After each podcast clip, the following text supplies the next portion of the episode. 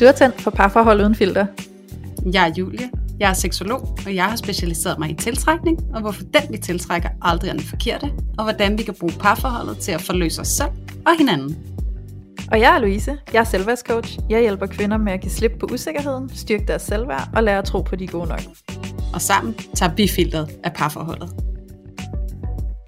Hej og velkommen tilbage til Parforhold Uden Filter. I dag der skal vi snakke lidt om det her med at være introvert eller ekstrovert, og hvorvidt om vi kan forenes i parforholdet, hvis vi nu er en af begge dele. Så vi ved, at rigtig mange af jer er sindssygt nysgerrige på det her tema, fordi der er faktisk op til flere, der har skrevet ind og anspurgt, om ikke vi vil lave et afsnit, der handlede lidt om, hvordan kan man mødes i, hvis man er ekstrovert og introvert sammen i et parforhold, og øh, de forskelle, det nu engang giver at være ekstrovert og introvert. Og øh, hvordan får vi egentlig det til at hænge sammen, hvis ikke vi er det samme? Så det vil vi rigtig gerne dykke ned i i dag. Og øh, jeg glæder mig faktisk ekstremt meget, fordi jeg synes, det er et tema, der er mega spændende at nørde lidt i. Og jeg glæder mig egentlig også til, at vi skal dele lidt af vores egne erfaringer, fordi der er også lidt forskel i mit parforhold, ved jeg i hvert fald. Og øh, Julie, jeg vil lige sige hej til dig. Hej Louise. Hej. Fordi Julie, jeg er jo også rigtig spændt på, jeg ved jo ikke på forhånd, hvordan det er med dig og din partner, i forhold til øh, forskellen på, hvorvidt om I er ekstroverte eller introverte, eller det samme, eller hvordan og hvorledes. Så øhm, mm. det er jeg også lidt spændt på at finde ud af i dag. Ja, det kommer du i hvert fald til at opdage. Ja, så, øh, og det, det er mega spændende, og jeg glæder mig til, at vi ligesom skal sådan prøve at få lidt syn for, hvilke forskelle det egentlig øh, betyder, og hvordan det måske nogle gange kan komme til at være et benspænd, hvis vi er noget forskelligt. Ja, for det kan det virkelig. Altså. Ja, yeah, det kan det. Det kan det nemlig. Og øh, ja. det bliver lidt spændende at sådan afsløre, på hvilke måder kan det komme til udtryk og så videre. Hvad er det for nogle konflikter, det kan skabe? Og hvordan kan vi måske samarbejde til at mødes et eller andet sted, hvor det ikke skal blive så store konflikter, hvis det nu er det, det mm. gør. Ikke? Øhm, men inden at vi dykker ned i alt det, Julie, ja. så kunne jeg faktisk rigtig godt tænke mig bare lige at tale ind i, hvad er det her ekstrovert, introvert egentlig for noget? For jeg er sikker på, at alle jer, der lytter med, I har hørt om introvert og ekstrovert, og der er sikkert nogen af jer, som har totalt styr på det. Det kan også være, at der er nogen af jer, der bliver overrasket over nogle af de ting, jeg skal til at fortælle om nu. Øhm, men ikke desto mindre, så ved jeg, at der faktisk er rigtig mange, der synes, det er lidt svært at finde ud af, hmm, er jeg introvert eller er jeg ekstrovert? Fordi måske sidder du med følelsen af, at i visse situationer er jeg introvert, men i nogle situationer er jeg ekstrovert, så hvad vil det sige? Øhm, så derfor så kan jeg godt tænke mig bare lige at forklare lidt om, hvor det kommer fra, hvad det handler om, for jeg er sikker på, at det her måske giver en lille smule ny måde at se det på, og måske lidt nemmere adgang til at mærke i dig selv, hvor du hører til henne. Så det er faktisk sådan, at de her begreber introvert og ekstrovert, det er vores kære psykiater Carl Gustav Jung, som har øh, skabt de begreber tilbage i starten af 1920'erne. Og Jung, det er altså også ham, der står bag skyggeteorierne, eller skyggeteorien, som vi har snakket om så mange gange. Øhm, og det der er med introvert og ekstrovert, det er, at mange af os, inklusive mig selv, har øh, troet, at introvert og ekstrovert, det var sådan to ting, og du kan være en af delene. Men det er faktisk slet ikke sådan, det hænger sammen. Introvert, ekstrovert er faktisk et spektrum så vi skal forstå det på den her måde, at der er ekstrovert ud i den ene side, introvert i den anden side, og på et eller andet sted i det her spektrum, der befinder du dig.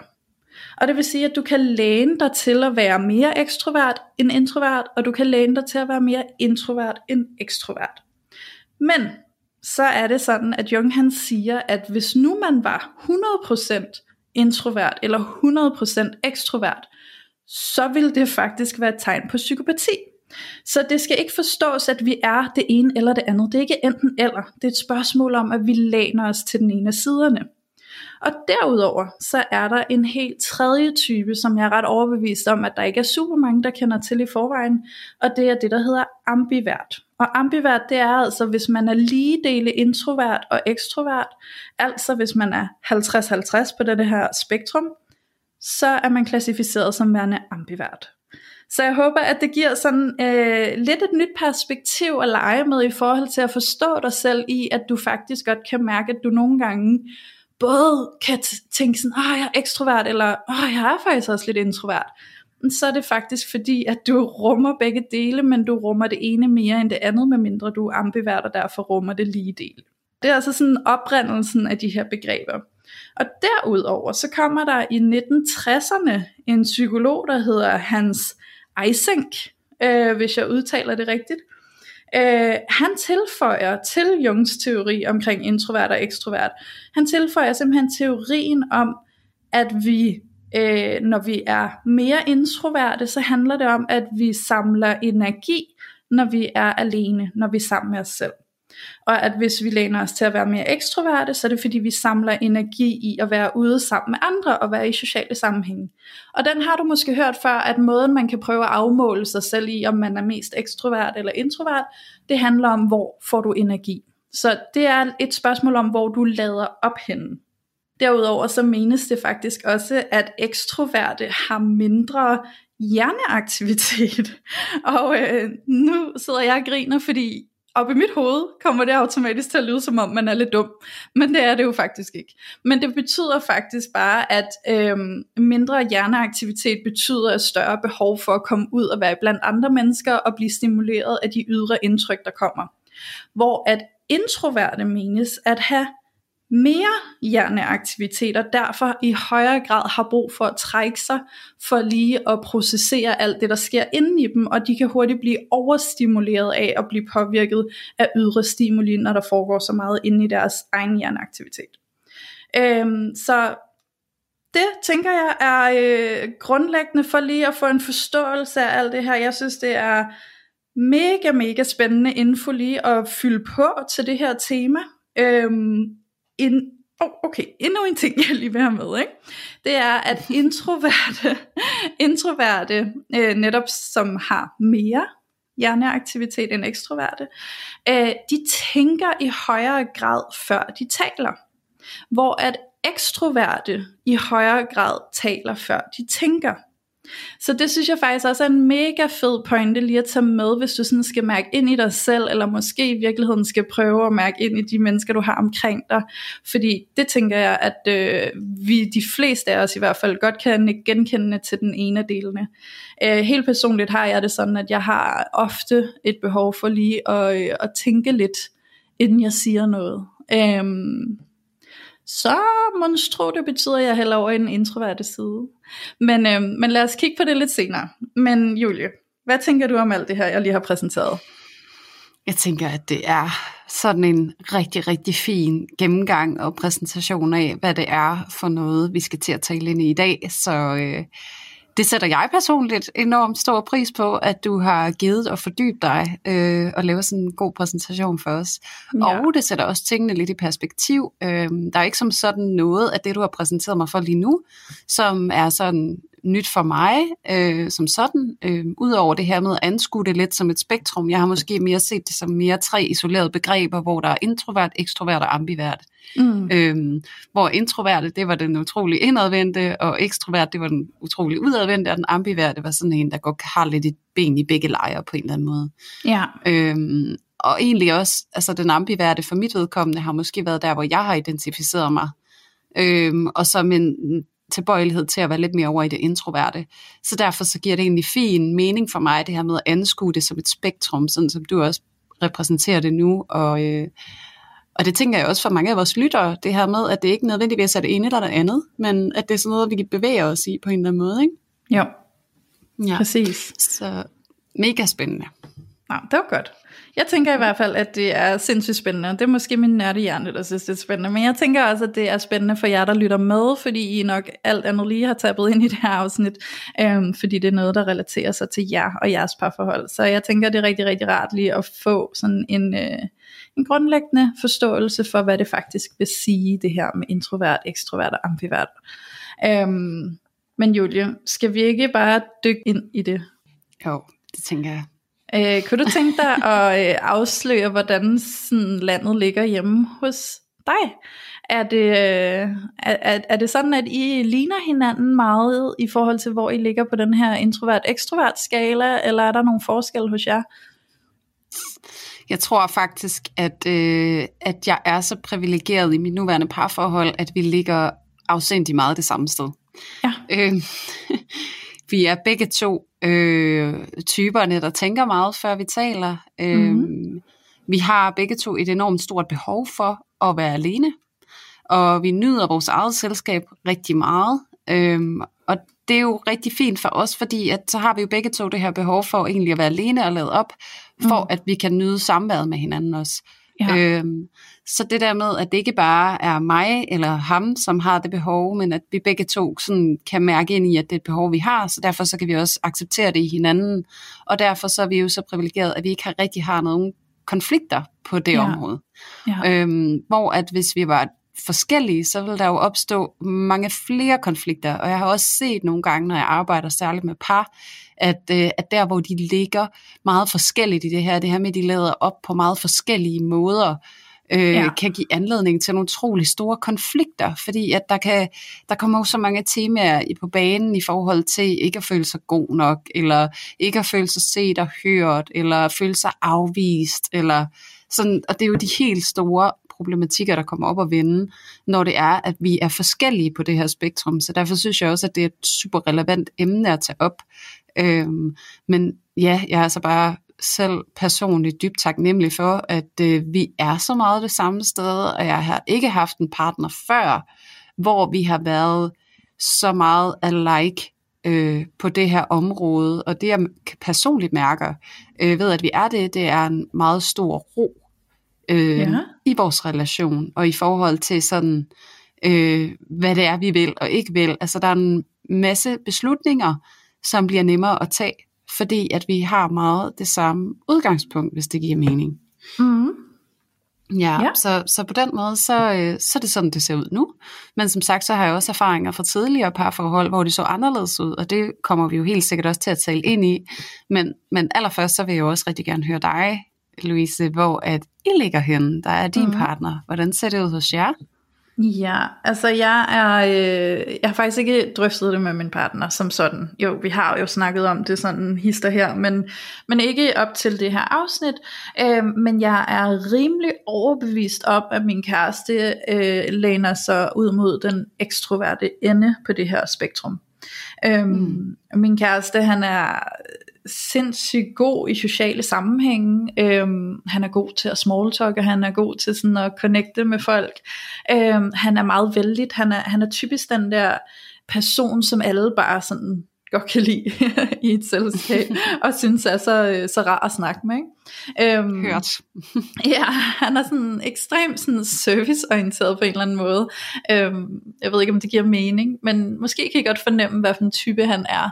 Øhm, han er god til at snakke med alle, og så har jeg det sådan, at mellem mig og øh, min kæreste, der er der ingen tvivl om, at min kæreste, han taler før han tænker.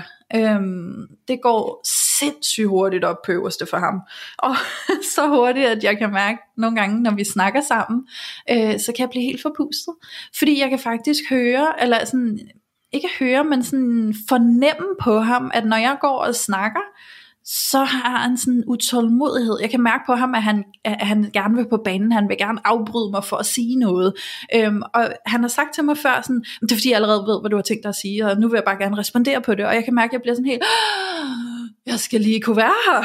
altså sådan, giv mig lige rum og space til selv lige at tænke og tale, før du skal på banen. Ikke? Øhm, ja. så, så på sin vis, så har jeg en fornemmelse af, at øh, min kæreste, han helt øh, bestemt læner sig ud i det ekstroverte, og at jeg nok ligger et eller andet sted sådan, øh, hvis vi skal sige midten er ambivert, øh, så, så ligger jeg nok sådan lidt ud mod introvert, men ikke sådan ekstremt meget, fordi jeg kan også godt mærke, at jeg øh, Øh, også kan få energi af at være ude og være sammen med andre. Men det jeg har opdaget ved mig selv, det er, at jeg har gået og troet, jeg var meget introvert, fordi jeg godt kunne blive drænet af at være ude i sociale sammenhænge. Øh, men det jeg har opdaget, det er, at hvis jeg er i selskab med øh, nu laver jeg lige gåsøjne, de rigtige mennesker, altså mennesker, jeg virkelig sådan klikker med, så bliver jeg fyldt op med energi. Øhm, eksempelvis Julie, du var jo herovre i København for ikke så længe siden i sommerferien og besøgte mig. Øhm, og der kan jeg jo mærke, at når vi to er sammen, så er jeg jo sådan helt, ej, jeg har bare ikke engang lyst til at gå hjem. Altså jeg har lyst til bare at skal fortsætte. Ikke? Altså, og når du er gået, jamen, så står jeg bare helt høj på energi. Ikke? Øhm, så jeg kan mærke, at der er en kæmpe forskel for mig på, hvilke mennesker er jeg sammen med. Er det nogen, jeg bonder med? Er det nogen, jeg klikker med? For så giver det mig energi. Hvis det er mennesker, som... Øh, altså ikke nødvendigvis mennesker, som jeg har det dårligt med, det er ikke sådan, det skal forstås, men mennesker, hvor jeg kan mærke, at vi har ikke sådan, vi er ikke sindssygt meget på bølgelængde, så er det anstrengende, og så kan jeg mærke, at jeg bliver drænet, eller hvis jeg er i selskaber, hvor jeg ikke kender folk særlig godt, så kan jeg mærke, at det kræver meget af mig, eller hvis det er, fordi der er for mange mennesker i selskabet, så kan jeg godt gå i baggrunden og blive enormt drænet i min energi. Øhm, og der har jeg altså også fået øje på, at det også til dels handler om de her instinkter, vi har snakket om før. Der er jo de her tre instinkter for enagrammet, hvor at jeg har opdaget, at jeg er blind på det sociale instinkt. Og det betyder, at man kan føle sig en smule socialt akavet, eller kan have lidt svært ved lige at indfinde sig i sociale sammenhænge, og lige finde ud af det der med sådan small talk og sådan noget. Det er sådan noget, der hænger mig langt ud af halsen. Ikke? Øhm, så, så det er ret interessant at få øje på, at det, at det jo faktisk er flere faktorer, der spiller ind, og ikke altid kun det her med, hvorvidt man er introvert eller ekstrovert.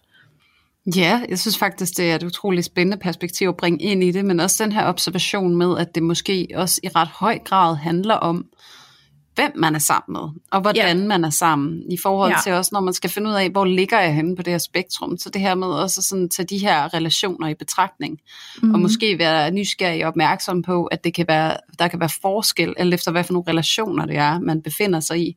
Ja. Også i forhold til, hvis det, man nu er øh, lidt over i den ekstroverte ende, og man har måske en partner, der er over i det introverte, så det her med, at man også kan være nysgerrig på, jamen kan det også have noget altså kan konteksten have en betydning for, ja. hvad det er for nogle selskaber, vi kan befinde os ud i sammen. Fordi det, det måske det her med at finde det fællesskab, hvor mm-hmm. at vi mhm. begge to føler, at vi kan være. Ikke? Altså sådan, så det der med at også kigge på flere aspekter, så det ikke bliver sådan en dom over, når så er du introvert, og så er jeg ekstrovert, og så du er det bare ikke. Men ja. det her med at se på det som sådan lidt en flydende ting, og hvor der er flere forskellige faktorer, der spiller ind i forhold til, hvordan vi har det i de her sociale relationer. Ja. Så derfor synes jeg, det er et rigtig fedt perspektiv at få ind i det. Og jeg kan, jeg, jeg kan også mærke, at, ej, og så nu, fordi du nævner den her øh, tur til København, og der kunne jeg jo mm. også mærke, altså sådan, altså der havde jeg det jo på samme måde, ikke, hvor at jeg også normalt er sådan en, der egentlig trækker mig meget tilbage, og har brug for mit eget space, og, og lavet rigtig meget op der følger jeg også som, som en undtagelse i forhold til så mange andre sociale sammenhænge, jeg kan være i, at jeg var meget fyldt op. Altså jeg ja. havde virkelig meget god energi efter vores samvær, og det var fedt at erfare, fordi at jeg måske også, ligesom så mange andre, kan lulle mig ind i sådan en dom over mig selv, hvor det er sådan, at jeg ligger her på spektret, så derfor må jeg egentlig Øh, derfor så oplever jeg socialt samvær på den her specifikke måde. Mm. Øhm, fordi der er jo også noget med, altså så er det jo, der kommer noget andet til syne, ikke, som måske er lidt et narrativ omkring, hvad er jeg for en person? Ja. Sådan at vi måske stopper med at være nysgerrige på, jamen, er der mere til min person og min oplevelse af sociale sammenhæng, end det jeg lige umiddelbart kender til? Øhm, og det er jo ikke tit, synes jeg, at, at jeg i hvert fald personligt får de her erfaringer med, at Nå, men jeg er måske sådan lidt mere ekstrovert, end jeg går og regner mig selv for at være. Ja, men, men lige de her kontekster, øh, som for eksempel den tur til København der, der kunne jeg jo faktisk også godt mærke, at, øh, at der var noget andet, der åbnede sig op for mig. Ja, det, det er sindssygt spændende, også fordi det giver lige den der opdagelse. Jeg tror, det handler lidt om den der med, at man mødes i den samme energi. Mm. Ja, 100%, men og så alligevel, så kan jeg også, altså, nu var jeg også øh, for ikke så længe siden, så var jeg jo også i København, fordi jeg skulle mm. undervise inde ved Johan Ørting i Villa Vilder. Ja. Og, øh, og der var, altså det var jo virkelig, øh, jeg kom fredag, nej, jeg kom torsdag aften, og så skulle jeg overnat i Villa Vilder til fredag, og så havde jeg undervisning en hel dag.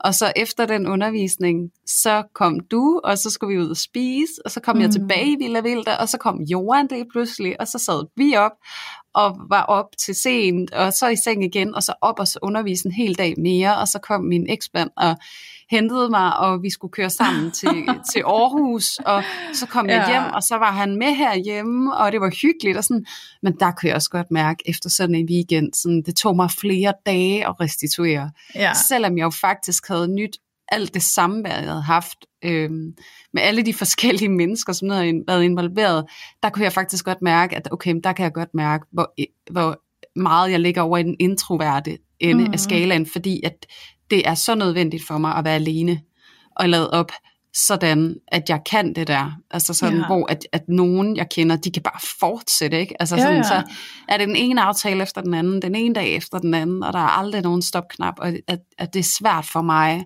ja. at sætte mig ind i, hvordan de gør det. Ja. Øhm, og så tænker jeg også, at, at noget, der også kan spille ind, det er jo også i forhold til, hvem jeg måske fortæller mig selv, jeg skal være når jeg ja, er sammen med andre. Ja. At, at jeg kan lægge sådan et, et pres på mig selv, sådan at jeg måske ikke slapper helt af, og hvor jeg tror, ja. der kan være en tilbøjelighed til, at, at jo mere man hviler i sig selv og samværet med andre, jo, jo mindre anstrengende bliver det også. Klart. Og det er fedt, du siger det, Julie, fordi det er faktisk et punkt, jeg rigtig gerne vil ind på i dag. Øhm, ja. Som jeg tror, at mange vil finde værdi i, og det er jo netop, at øhm, nu bringer jeg et ord i spil. Ja. Det ord, det er skam. Det her det er et sindssygt spændende emne, fordi at vi skal opdage, at vi alle sammen har jo skam omkring os selv. Øh, fordi det får vi med os i vores opvækst. Men jo mere at vi går og kan have en følelse af skam, og øh, man kan sige, at den her skam kommer til udtryk i en usikkerhed, jo mere anstrengende og drænende vil det være at være i en social sammenhæng. Øhm, og lad mig prøve at gøre det mere konkret og udspecificeret.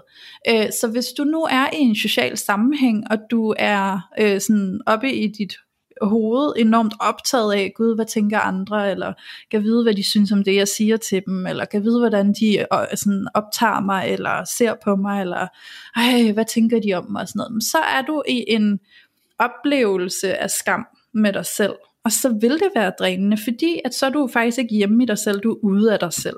Du er ude i alle de andre, du er ude i at være bekymret eller usikker på, hvordan de optager dig, øh, hvad de tænker om dig, hvad de synes om dig, og hvad du skal levere for at være værdifuld for dem. Meget mere end du er hjemme i dig selv og faktisk koncentrerer dig om at være nysgerrig på andre og opdage dem, og egentlig være i selskabet på sådan en måde, hvor du kan slappe af og bare være der. Øhm, og det synes jeg er sindssygt hammerne spændende at tage det her med ind, fordi det er noget, som jeg har oplevet rigtig meget af i mit liv. At være øhm, så usikker på mig selv, at det var decideret angstprovokerende eller dybt anstrengende og drænende at være i sociale sammenhænge, fordi min hjerne på højtryk koncentrerede sig om, hvordan andre så på mig, eller hvad de tænkte om mig, og turde jeg nu at sige noget, og ej, var det dumt det jeg sagde, og lød det åndssvagt, eller ej, fuck, nu kommer fokus hen på mig, og der er ikke nogen andre, der siger noget, jeg tør ikke at sige noget. Altså alle sådan nogle ting der, var jeg så grebet af, at det var jo sådan, nærmest som, når det var overstået, var jo sådan helt udmattet, ikke? Øhm, og det synes jeg er sindssygt vigtigt at få øje på, fordi at når vi begynder at få arbejdet med den der indre skam, der er på spil inden i os, så kan vi begynde at slappe mere af i at være os selv, og have tillid til, at vi har værdi, og vi er gode nok. Og så kan vi stå i sådan en social sammenhæng og slappe mere af, og være til stede på en måde, hvor vi går derfra, uden at være dybt udmattet. Så det er jo også et aspekt af det, som kan ligne, at det er fordi vi er introverte, men det er det ikke nødvendigvis. Det kan være det, fordi vi faktisk går og har det rigtig svært indvendigt med at stole på, at vi er gode nok. Det giver så meget mening. Ja. Og jeg kan, jeg kan så meget genkende det, når du siger det. Øhm, og det er jo egentlig bare den der fundamentale usikkerhed, vi kan have på os selv, også kvæg den opvækst, vi har haft, og måske kan der egentlig være en tilbøjelighed til, at, at jo mere øh, problematisk opvækst du har haft, og jo jo øh, mere utrygt dit tilknytningsmønster er, jo mere tilbøjelig kunne du også være til at være sådan en, der trækker dig lidt mere ind i dig selv, fordi skammen den er stor. Ja. Øh, men på den anden side, så sidder jeg også og tager mig selv i at tænke, så kan det jo også være sådan, at, at man måske fylder lidt mere for at, ligesom at kompensere for den usikkerhed. Ikke? Altså man taler lidt mere, man bliver større, man gør sig selv større, ja. og man også kan gøre sig selv mindre. Og det er jo ikke som sådan, fordi det nødvendigvis er det ene eller det andet, man havner i, men det der med at være opmærksom på, hvordan mm. de her opvækstmønstre, de jo også går ind og er med til at definere, hvor vi ligger henne på det her ja. spektrum. Men det er pissefedt, det du siger der, Julie, fordi jeg har nemlig haft, øh, jeg har en veninde, som jeg har haft lige siden folkeskolen, og på et tidspunkt for nogle år tilbage, tror jeg, der sidder vi og snakker om det der ekstrovert og introvert, og så, og så siger hun meget henslængt til mig sådan, jamen Louise, du er jo meget ekstrovert, det har du altid været, og jeg sad og tænkte sådan, hmm, er jeg det? Eller sådan, altså virkelig betvivlede det. Øhm, men ja. så når jeg skulle se det i hendes øjne, så kunne jeg godt se, hvad hun mente, fordi at jeg, da jeg var en ung pige i 20'erne, og også før det, jeg var meget sådan udadgående, og meget sådan, kom ind i et selskab, og hej, hvad så? Og, sådan, og jeg var altid hende der, der drak mig stanghammerne Bacardi, og så skulle der bare op og, bo, og danse på bordene og sådan noget der, ikke? Så udad til lignede jeg jo en, der var ekstrovert, men jeg kan jo godt nu i bagspejlet se, at alt det, det var jo bare en overlevelsesstrategi for at være så pisse usikker indeni. Ikke? Så jeg bedøvede det og øhm, dækkede det, eller hvad man kan sige, med at være den der partygirl, der bare sådan øh, kom ind og sagde hej og hvad så til alle mennesker. Ikke? Øhm, ja. Så det er jo også en måde, det kan komme til udtryk, når vi ikke føler os godt tilpas indvendigt, og ikke kan slappe af i os selv. Ikke? Øhm, jeg havde jo et behov for at skulle drikke mig vildt fuld, bare for at kunne være i et socialt sammenhæng til en fest eller et eller andet. Ikke? Ja, ej, det er så sjovt, du siger det, fordi det kan jeg faktisk stadigvæk genkende. Altså sådan, at det kan være noget, altså det er i hvert fald beroligende for mig, hvis jeg skal være sammen ja. med mange mennesker, at der er alkohol involveret, fordi det dulmer ligesom, lige så jeg bedre kan slappe af i det på en eller anden måde. Ja. Øhm, og det der med, det er meget vigtigt for mig, at jeg kan se, hvis jeg skal være sammen med nogen, at jeg kan lade op til det ved at være alene, ikke? Altså jo, jo. sådan, det virkelig, altså jeg kan være helt i tvivl om, jeg overhovedet kan magte og interagere, så fremt jeg ikke har været alene, altså før mm. jeg skal mm. have noget samvær med andre mennesker. Ikke? Altså sådan, ja. Og det, det kan måske, altså igen, det er jo en del af usikkerhed, også som træer, som jeg jo er, altså en type der er jo meget, øh, der, der er meget stort fokus på sådan en eller anden form for positiv selvfremstilling, altså sådan, ja. man gerne vil fremstå på en bestemt måde.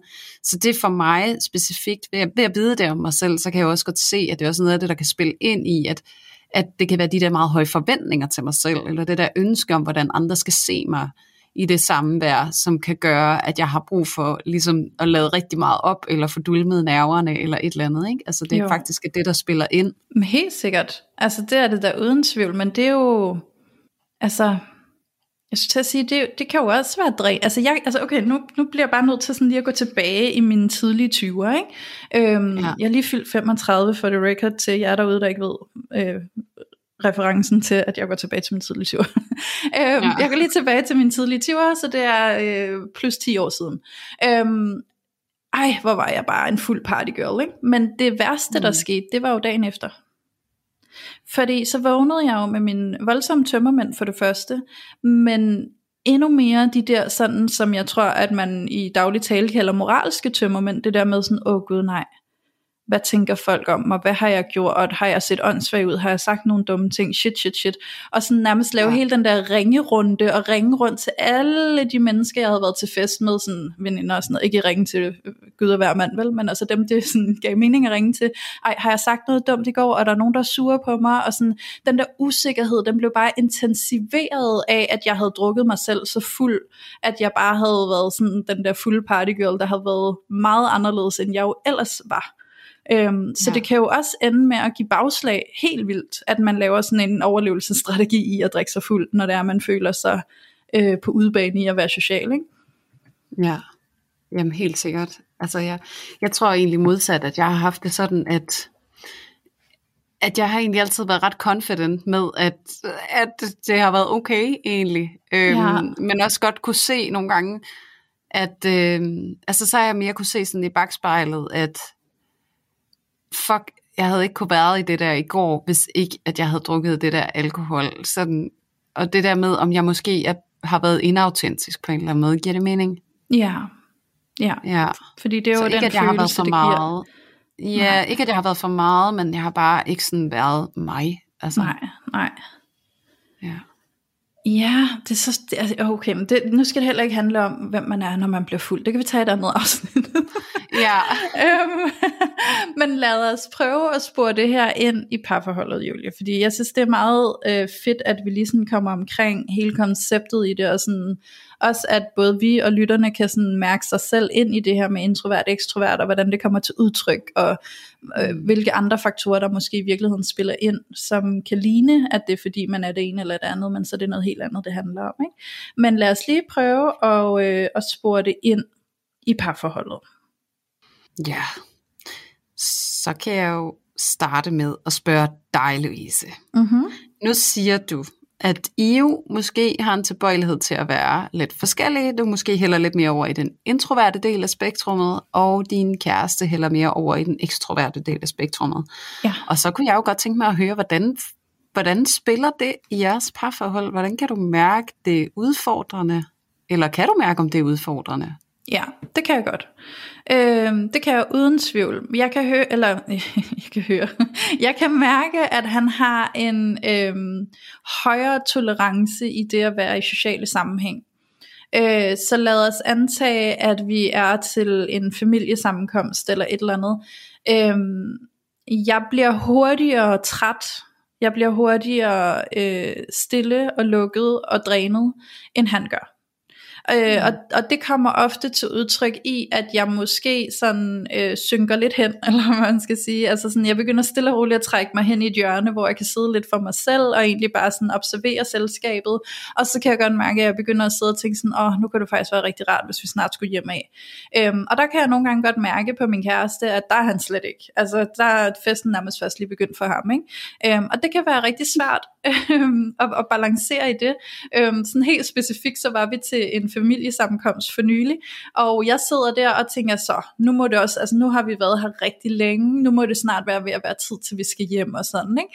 Og lige mens jeg sidder og tænker den tanke, så kommer han gående med et brætspil, som er sådan et strategisk spil, der tager halvanden time at spille, og så kommer han gående med det i hånden, og sådan råber højt til hele selskabet, hvad siger I til, at vi spiller det her spil? Og jeg sad bare og tænkte, nej, nej, nej, nej, det kan du ikke gøre mod mig. Vi skal hjem, jeg vil hjem, jeg vil ikke mere.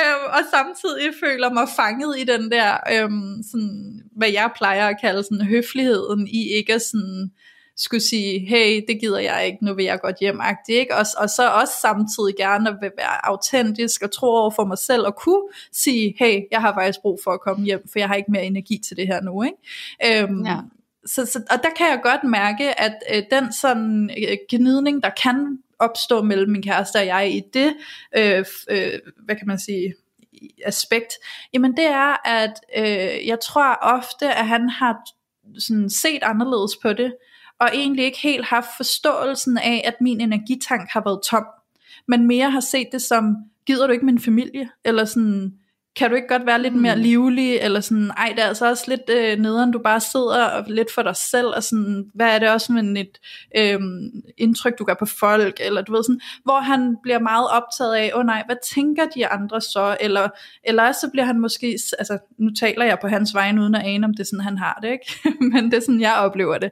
Øh, hvor jeg kan fornemme på ham, at det bliver sådan et spørgsmål om, at han tror, jeg er uhøflig, eller han tror, jeg ikke gider hans familie, eller sådan noget, ikke? Og det er jo ikke det, det handler om mm. for mig, det handler bare om, nu er energien brugt. Fordi min sociale kompetence, eller tolerance, eller hvad jeg skal kalde det, den spænder bare ikke bredere end til de timer, vi har været her nu. Og det har været mm. øh, nok for mig, og jeg har allerede gjort en rigtig stor indsats for at være på, og nu har jeg ikke mere at give af. Øhm, og så trækker jeg mig tilbage. Øhm, så det har helt sikkert været noget, hvor at vi har skulle snakke om, at jeg har gerne vil øh, vise ham, hvad er det faktisk, der sker inde i mig. Og det har jeg faktisk gjort ved at sige til ham, prøv at tænke på, skat, når det er, jeg gerne vil snakke om følelser, og du har intolerance, hvor at på et tidspunkt så er din kvote opbrugt, og det er den meget før end min er. Fordi jeg har, øh, hvad kan man sige, jeg, jeg har en, en, en, en større kvote at give af, når det kommer til at snakke om følelser, end du har. Så der, hvor du føler dig drænet i at snakke om følelser, det er det samme, der sker med mig til en social sammenhæng. Øhm, mm. For ligesom at bringe det i perspektiv, for at give ham en forståelse af, hvad det er, der sker inde i mig. Øhm, så det har været vigtigt også for, at jeg ligesom har kunne sætte en grænse over for ham, fordi i lang tid, der følte jeg sådan, nej, men så må jeg jo du ved, sådan leve op til hans forventninger om, at jeg skal sidde og være på og snakke helt vildt og alt muligt andet, og det, det var jo udmattende og drænende sådan øh, øh forbi det der punkt, nulpunktet, ja. ikke? Jeg gik jo fuldstændig i minus på energien, fordi jeg bare prøvede at leve op til hans forventninger om, at jeg skulle være øh, så ekstrovert, som han godt kunne tænke sig, ikke? Ja, øhm, men det så det handler om at sætte nogle grænser. Beskriver. Ja. Ja, og det er jo lige præcis det, som også, altså når vi har øh, en, nogle lyttere, som skriver ind til os, sådan, altså hvad fanden stiller vi op her, fordi at vi er simpelthen så forskellige, og jeg har det her ønske og den her længsel om, mm. at vi skal mm. ud og være sociale og mødes ja. med venner, og jeg kigger langt ind i fremtiden og tænker, kan vi ikke sidde med et vennepar og have en hyggelig aften uden bagkant, fordi det kunne jeg godt tænke mig, vi har. Ja. Øhm, og der vil jeg jo gerne vende tilbage til det her med, at der er jo altid en læring i at møde noget, som er anderledes end det, vi selv er. Ja. Og det er jo tit, at når vi stiller os villige til at lære og tolerere og forstå og se andre perspektiver på det, som vi oplever som fornøjeligt, så er det, at vi kan udvide vores horisont og vores perspektiv. Og det er det der med, når vi øger tolerancen for hinandens forskelligheder, så kan vi faktisk ofte mere sammen. Ja. Øhm, så det der med, at, at han også altså, ved om dig, nu ved jeg ikke, om det er sådan, det har udspillet sig, men, men det, at han ved om dig, at din kvote, den er bare kortere øhm, ja. i forhold til det her sociale samvær, det, at han ved det om dig, det gør, at han bedre kan tolerere din måde at håndtere de her sociale sammenkomster på, så det ikke behøver at blive så konfliktfyldt. Ja, øhm, præcis. Fordi, for det er jo netop ikke altså sådan, at vi bare lige altid tiltrækker en, som, eller, eller forelsker os i en, som bare har præcis det samme øh, øh, kvote, som vi selv har i forhold til mm-hmm. de her mhm. ting. Og så er det jo virkelig der, hvor forståelsen og tolerancen, den kommer i centrum. Ja. Og hvor du netop altså, får sat det i perspektiv over for ham og sige sådan, hey, nu prøver jeg at snakke om en af dine korte kvoter, ikke? Altså sådan, hvor er det du nogle gange kommer til kort? Ja. Det kan du måske se i kontekst af, at jeg har det på samme måde på det her område, ikke? Sådan gør dig jo. selv forståelig, så han kan forstå dig, så ja. han bedre kan rumme dig. Ja. Og, og det er jo bare, synes jeg jo, er virkelig den, den fineste tilgang til at mødes i de her forskelligheder på det her felt. 100 procent. Og faktisk nu hvor du siger det, det her med, at jeg jo ligesom brugte den her spejling ind i, hvordan han havde det med at sidde og snakke om følelser, for at få ham til at forstå, hvor min kvote er opbrugt i at være social. Øhm, det har jo i princippet også hjulpet mig til at forstå hans kvote i forhold til det at snakke om følelser. Fordi da jeg lavede den opkobling, kunne jeg jo også lige pludselig se det fra hans perspektiv, når det handlede om det der med at snakke om følelser. Fordi før i tiden, der havde jeg også meget svært ved at forstå, Hvorfor er det, du bliver drænet af, at vi sidder og har en samtale om nogle følelser, der har været i spil under en konflikt, vi havde. Jeg har et mega øh, stort formål med, at vi snakker det igennem, sådan, så vi ikke støder hovedet mod muren en anden gang, og, og bare gentager det samme og det samme, ikke? men at vi ligesom kan rydde op og finde ud af, hvordan vi kan gøre det bedre, eller øh, gøre det nemmere for os selv øh, fremadrettet. Så hvorfor er det så drænende for dig at sidde og snakke om det, fatter jeg slet ikke. Men det fatter jeg jo godt Nej. nu, fordi nu kan jeg se det i skyggen af, at det er jo faktisk sådan, han har det, på samme måde, som hvis jeg føler mig opbrugt i en social sammenhæng. Ikke? Ja, præcis. Ja. ja, det der med at kunne tolerere og rumme, at vi lader op på forskellige måder også, altså sådan, at vi kan ja. blive klar til det sociale samvær, fordi at der er jo også, også i nogle par, hvor at der kan være en tilbøjelighed til, at, at det bliver netop de to ekstremer, altså man ligger meget langt ude på spektrummet, hver især i hver sin ende, Øhm, og der kan det simpelthen være så svært øh, at få den her umiddelbare forståelse for, hvorfor den anden trækker sig væk. Ikke? Mm-hmm. Og det er jo der, hvor der kan komme måske, altså hvis nu man selv er enormt ekstrovert, altså ligger ja. meget over i det spektrum, og, og man har det sådan, at vi skal være sammen, fordi det er der, hvor vi lader op med hinanden. Vi skal lave ting sammen, eller vi skal ud og være sociale med andre. Sådan, det er der, vores parforhold det lever, fordi der bliver jeg fyldt op af energi.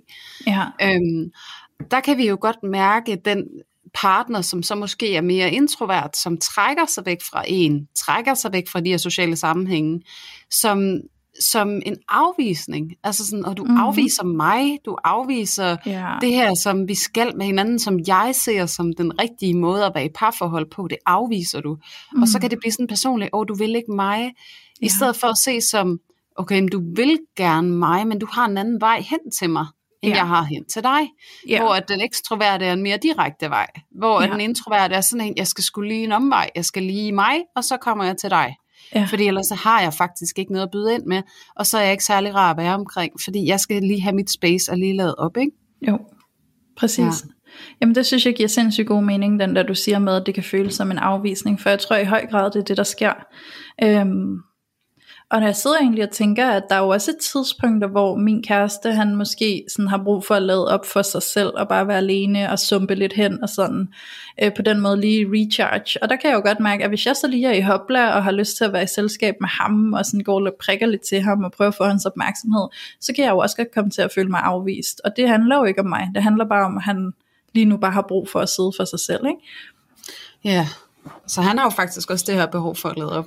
Jamen det tænker jeg, vi alle sammen har, og jeg tror igen det der med, at, at øh, måske er det ikke meningen, at vi skal skære det så sort-hvid op, at vi samler energi ude, eller også så samler vi energi hjemme, men at vi måske kigger på, at nogle gange samler vi energi ude, og nogle gange samler vi energi hjemme. Det kommer an på, hvordan ude ser ud, og hvordan hjemme ser ud lige på det tidspunkt. Ja, og så tænker jeg faktisk også, når vi sidder og snakker om det, at, at så kommer jeg også i kontakt med den her med, at vi skal være meget opmærksomme på, at det jo også tit er i den her allernæreste relation, vi har, som parforholdet jo ofte bliver. Det bliver den tætteste relation. Det bliver vores ja. hverdagsrelation, som vi er allertættest ind på livet. Der vil de her forskelle også blive mest tydelige, fordi der kan godt nogle gange komme sådan en, en tilbøjelighed til en bebrejdelse. Hvorfor kan du bruge tid med dine venner og med din familie, og så når du er hjemme, så du trækker du dig bare for dig selv. Ja. Hvor man skal se det sådan, at hvis I nu ikke levede sammen, så vil du også være en af dem, som, der blev, som din kæreste måske henvendte sig til aktivt noget oftere.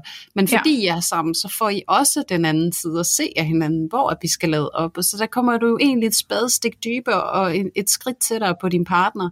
Ja, og præcis. ser, hvordan at de restituerer øh, ja. i sociale kontekster, mm. hvor at, at det kan blive netop sådan en lidt overvældende ting, for det er sådan, Nå, men du var der så udadvendt, og du var der så, og du ville altid gerne lave noget, og sådan, ja, men jeg tog også hjem med min egen lejlighed bagefter og stenede Netflix, eller tog en lur, eller det et så eller andet. du bare ikke dengang. nej, det så du ikke dengang, men det ser du nu, fordi at nu har vi valgt ligesom at rykke tættere på hinanden.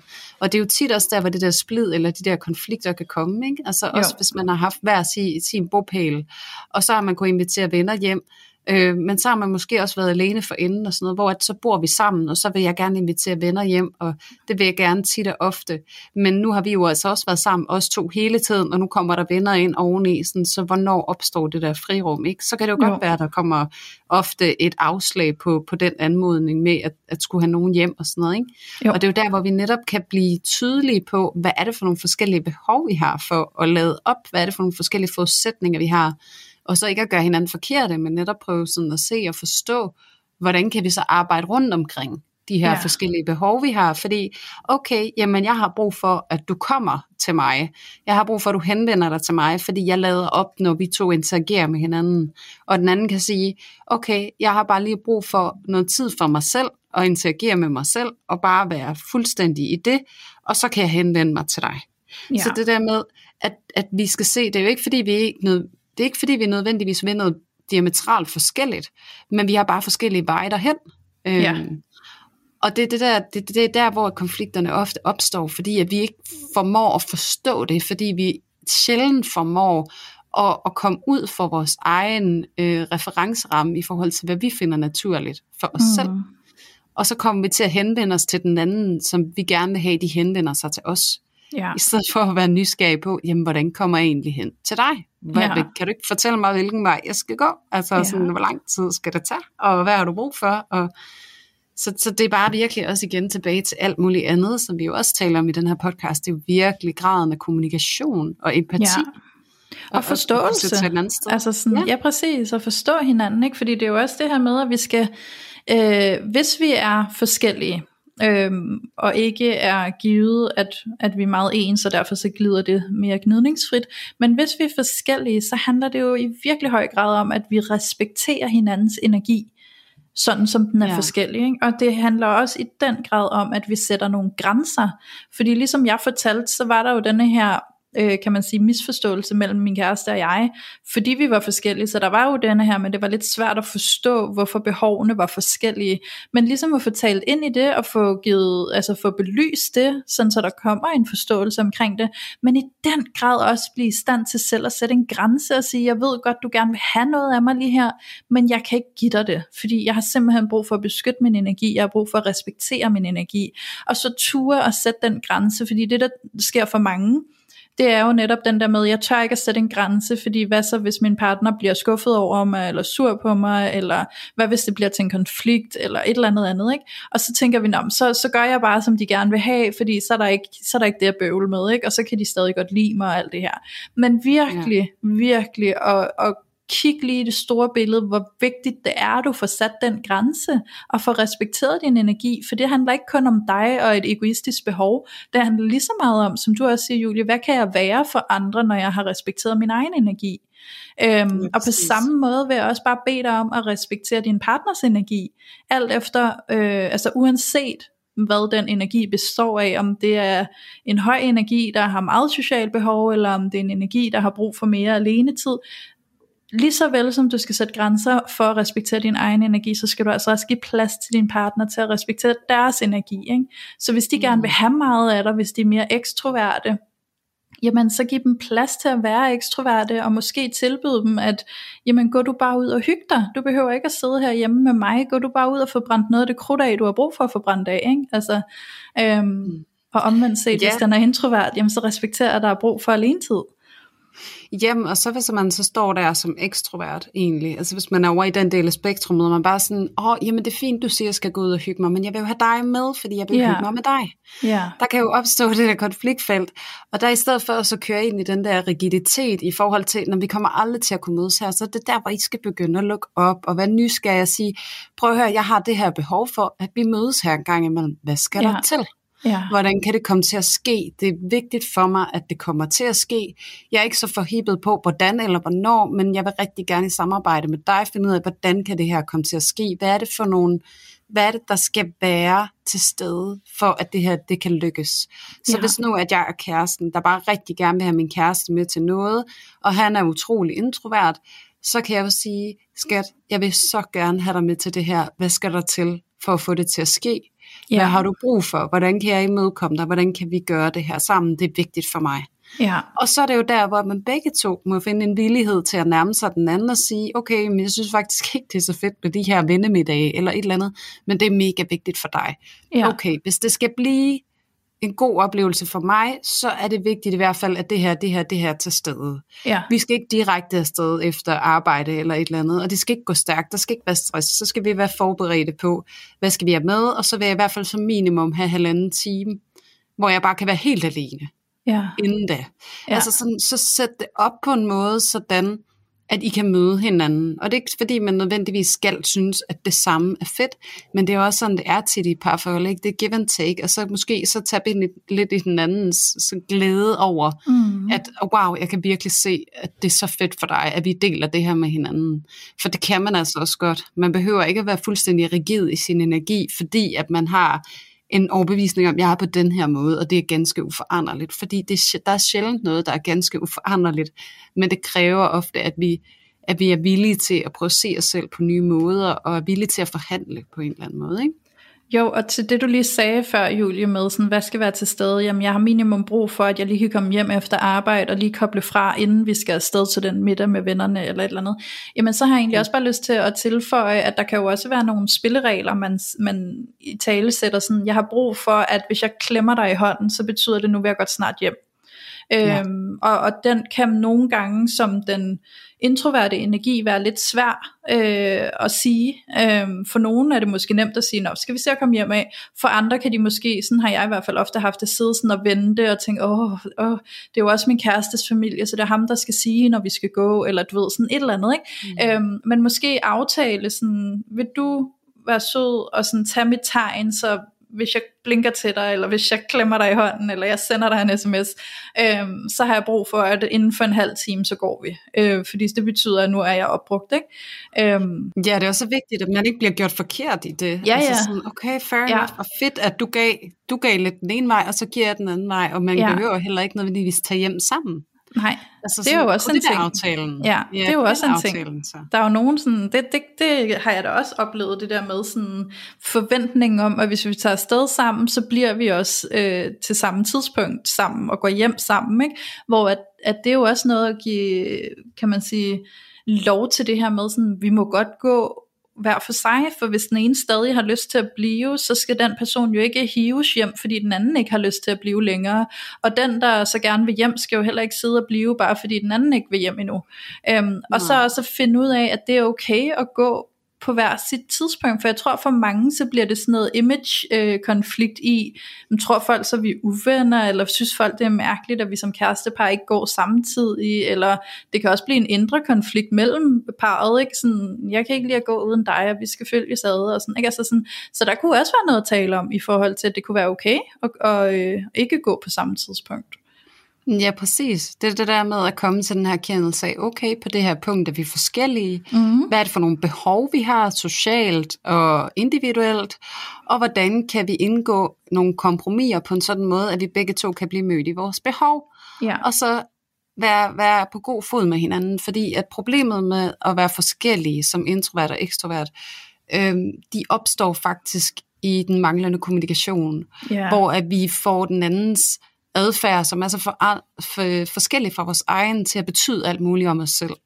Øhm, yeah. Og så begynder vi at gå og komme med alle mulige øh, profetier om, hvad vi kan og hvad vi ikke kan, og hvordan livet ser ud.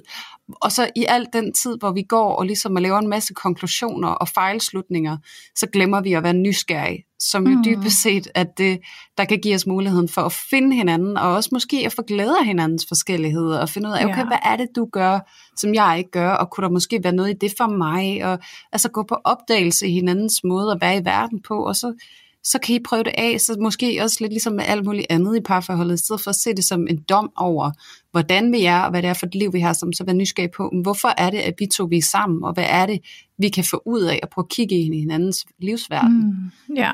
Det kan virkelig, virkelig skabe noget fint. Ja, og så tror jeg, altså jeg har to ting mere, jeg gerne lige vil have med, og det ene, det er nogle forventningsafstemninger, dem synes jeg er sindssygt vigtige, ikke? altså sådan forventningsafstemninger på, hvor energien nødvendigvis skal ligge, øh, når vi laver ting sammen. Nu sidder jeg og tænker, det kunne være eksempelvis, at man skal ud og rejse sammen. Ikke? Øhm, mm. Det kan være, hvis man ikke har snakket om det, at den ekstroverte part øh, har sådan en idé om, at vi skal fare rundt hver evig eneste dag, og vi skal rundt og opleve alt muligt, og se alt muligt, og den lidt mere eks- eller introverte part måske havde en forventning om sådan, ja, vi skal ud og se noget, vi skal da også bare slappe af og være lidt på vores hotelværelse og sådan noget. Ikke? Og så kan der jo altså godt opstå en konflikt, hvis man ikke på forhånd lige har snakket om, hvordan skal den her ferie se ud, ikke? hvordan skal vores aktiv- ja. aktivitetsniveau ligge og så videre. Ikke? Øhm, og det mm. kunne også være i mange andre sammenhænge, øh, som ikke lige handler om en rejse. Så der er også noget med at forventningsafstemme, hvordan skal vores samvær se ud, der hvor vi bevæger os hen. Ikke? Øh, også bare mm. derhjemme eksempelvis, det kan jo sagtens være, at det også gør sig gældende derhjemme, at den ene har brug for at slappe af, at den anden har brug for at lave noget, så lige forventningsafstemme energien der. Ikke? Øhm, ja. Og øh, så var der en anden ting, jeg rigtig gerne ville have med, og det var det her med, hvis nu I er et par, hvor den ene af jer hælder mere over i den ekstroverte, den anden hælder mere over i den introverte, og der så er det her med, at der er alle de her arrangementer, det kan være familiesamkomster, eller vennemiddag, eller fester, eller biografture, eller koncerter, eller jeg skal komme efter. Dig, alle de her arrangementer, og hvor den ekstroverte part måske synes, det er mega fedt at deltage i det hele, og måske endda ligger op til det, og så videre, den introverte bliver helt forpustet, og tænker, jeg kan slet ikke rumme alt det her. Øh, det kan jo automatisk godt give en konflikt, Øhm, og der tænker jeg, at det kunne være rigtig, rigtig fint, hvis man lavede en måde, hvorpå man kunne sige, at vi laver lige et prioriteringssystem sammen, sådan så vi er indforstået. Øhm, så det kunne være, at man lavede sådan en aftale, der hedder, Øh, vi skal rate på en skala fra 1 til 10, hvor vigtigt det her arrangement er, i forhold til, at vi begge to skal være til stede til arrangementet. Så lad os nu sige, at der over en måned er øh, fem forskellige arrangementer. Jamen, så kan den ekstroverte, der måske gerne vil til alle arrangementerne, og gerne have sin partner med til dem alle, øh, så kan man lige lave sådan en intern rating, og sige sådan på en skala fra 1 til 10, hvor vigtigt er det for dig, at jeg er med til det her arrangement? Og hvor mm. vigtigt er det så for dig, jeg er med til det her arrangement, og så være realistisk omkring, jamen her der er det faktisk 10 vigtigt for mig, at du er med. Okay, så kommer jeg med. Men herover der kan jeg godt mærke, det er sådan en femmer, så det vil være okay, du blev hjemme til den. Ikke? Så, så man på den måde kan give lidt plads til at møde hinanden øhm, et sted, hvor at det bliver et, et, et øh, fornuftigt kompromis. Ja, ej, det synes jeg var sådan rigtig fine og meget håndgribelige metoder i forhold til, hvordan vi kan tilgå de her forskelligheder. Så øh, Ja. Det var rigtig godt at runde af med, og så tænker jeg sådan lige her, inden vi runder helt af, så øh, synes jeg næsten lige, vi skal besvare spørgsmålet, som titlen jo rummer. Mm-hmm. Kan en introvert og en ekstrovert lykkes med parforholdet? Ja. Yeah. Og øh, der, ja, jeg tænker, at også svaret er ja. Ja, ja, ja, ja, ja, ja. ja. Men det er helt op til jer. Hvordan, Ja. at, øh, hvordan I vil tilgå det, fordi det kræver selvfølgelig noget af jer, at øh, rumme hinandens forskelligheder, og finde ud af, hvordan I kan mødes der, hvor I er forskellige. Præcis. Øhm, så det er op til jer. Øh, hvad, hvad er det for en indsats, I vil lægge i det? Og øh, parforholdet skal jo ikke ud på en rigtig måde. Det kan jo se ud på så ufattelig mange måder. ja. Så I skal være nysgerrige på, hvordan ser det ud for jer. Ja. Og øh, som vi altid øh, vender tilbage til, så handler tingene jo i virkeligheden bare om, at vi kommunikerer om det, og vi respekterer forskellighederne. Så skal vi nok kunne mødes og få det til at fungere. Præcis. Med lidt øvelse. Med lidt øvelse. Ej, meget, meget øvelse. Ja. Jeg har i hvert fald øvet mig meget, det ved jeg. Så det vil jeg ikke Ja. sidde og negligere i hvert fald. øhm, men det er forskelligt. Ja, Så, øh, men mega fedt afsnit, Louise. Jeg synes, det var super spændende at prøve at kigge ind i. Og også rigtig fint ligesom at få differentieret lidt i forhold til, at man ikke nødvendigvis er det ene og det andet, men man godt kan ligge sådan et eller andet sted på skalaen, fordi det måske også faktisk er med til at befordre en forståelse af, at vi ikke er så diametralt modsatte, som vi nogle gange Ja. kan tro, vi er. Ja, Altså det her med et spektrum, og vi kan befinde os mere eller mindre i den ene eller den anden ende. Så det kan måske også være en øvelse i sig selv, og så prøve at tegne det op, og så sætte en streg hver især, hvor ser vi os selv henne på det her spektrum. ja. Fordi så kan vi få sådan en mere realistisk billede af, okay, hvor er vi rent faktisk henne? Mm. Øhm, så det synes jeg bare har været så fint. Og øhm, jeg vil jo gerne øh, slå et slag for, som jeg gør hver eneste gang, vi afrunder, at, øh, at I går ind og anmelder os i Apple Podcast. Øh, det tager et sekund lige at smide nogle stjerner, og hvis I har 5 sekunder, så send os gerne lige et par ord med derinde og skriv en anmeldelse, fordi det kan altså gøre en kæmpe stor forskel for os, fordi vi elsker at lave podcast til jer, og det vil bare være så fantastisk for os at blive rykket lidt op på listerne, fordi at det giver os altså mulighed for måske på sigt at kunne tjene lidt på at lave den her podcast også, sådan at vi bare kan blive ved med at kaste os hen over det. Øhm, så øh, det kunne være rigtig fedt, og I kan gøre en stor forskel. Så Ja. øh, tusind tak for alle jer, der har gjort det, og alle jer, som øh, har tænkt jer at gøre det. det. Det betyder virkelig meget for os. ja. Ja, vil du sige noget om lotion? Det vil jeg da gerne. Vi har mm. vores Lotion på Facebook, og det er et fantastisk og voksende fællesskab, hvor at du kan være medlem, og øhm, det betyder i virkeligheden, at du kan komme ind og dele dine dilemmaer, eller dine tanker og refleksioner omkring de ting, vi snakker om her i podcasten, øhm, og egentlig komme ind og få noget hjælp og noget sparring og nogle gode råd til, hvordan du skal øh, takle og håndtere de udfordringer, du oplever med dig selv i dit eget følelsesliv, eller inde i dit parforhold sammen med din, øh, din partner, den dynamik, i har. Så, øh, så det vil jeg helt sikkert invitere til. Du går bare ind på Facebook og søger på parforhold uden filter, bindestreg lotion, og så øh, anmoder du om at blive medlem, og hver tirsdag lukker vi nye medlemmer ind i lotion. Så øh, jeg vil anbefale at komme ind i det fællesskab, fordi det er de sødeste, mest kærlige og meget støttende medlemmer, du kommer til at møde derinde, som alle sammen følger med her i podcasten. Ja, helt Ja. vidunderlige mennesker. Der er simpelthen sådan en god vibe derinde, så den Ja. kan vi virkelig anbefale jer at tage ind i. Ja, Ja, og så øh, en, en sidste lille praktisk ting, jeg kom til at tænke på. Hvis ikke I allerede har gjort det, så øh, er I jo også super velkomne til lige at trykke subscribe eller abonnere, eller hvad det er for en knap, I har i den podcast-app, I lytter i.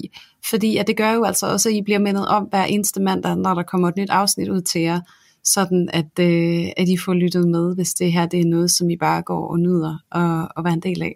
ja. Så øh, hvis ikke I allerede har gjort det, så en kærlig opfordring til at gøre det, så Ja. I kan se, når vi kommer ud med et nyt afsnit til jer. ja.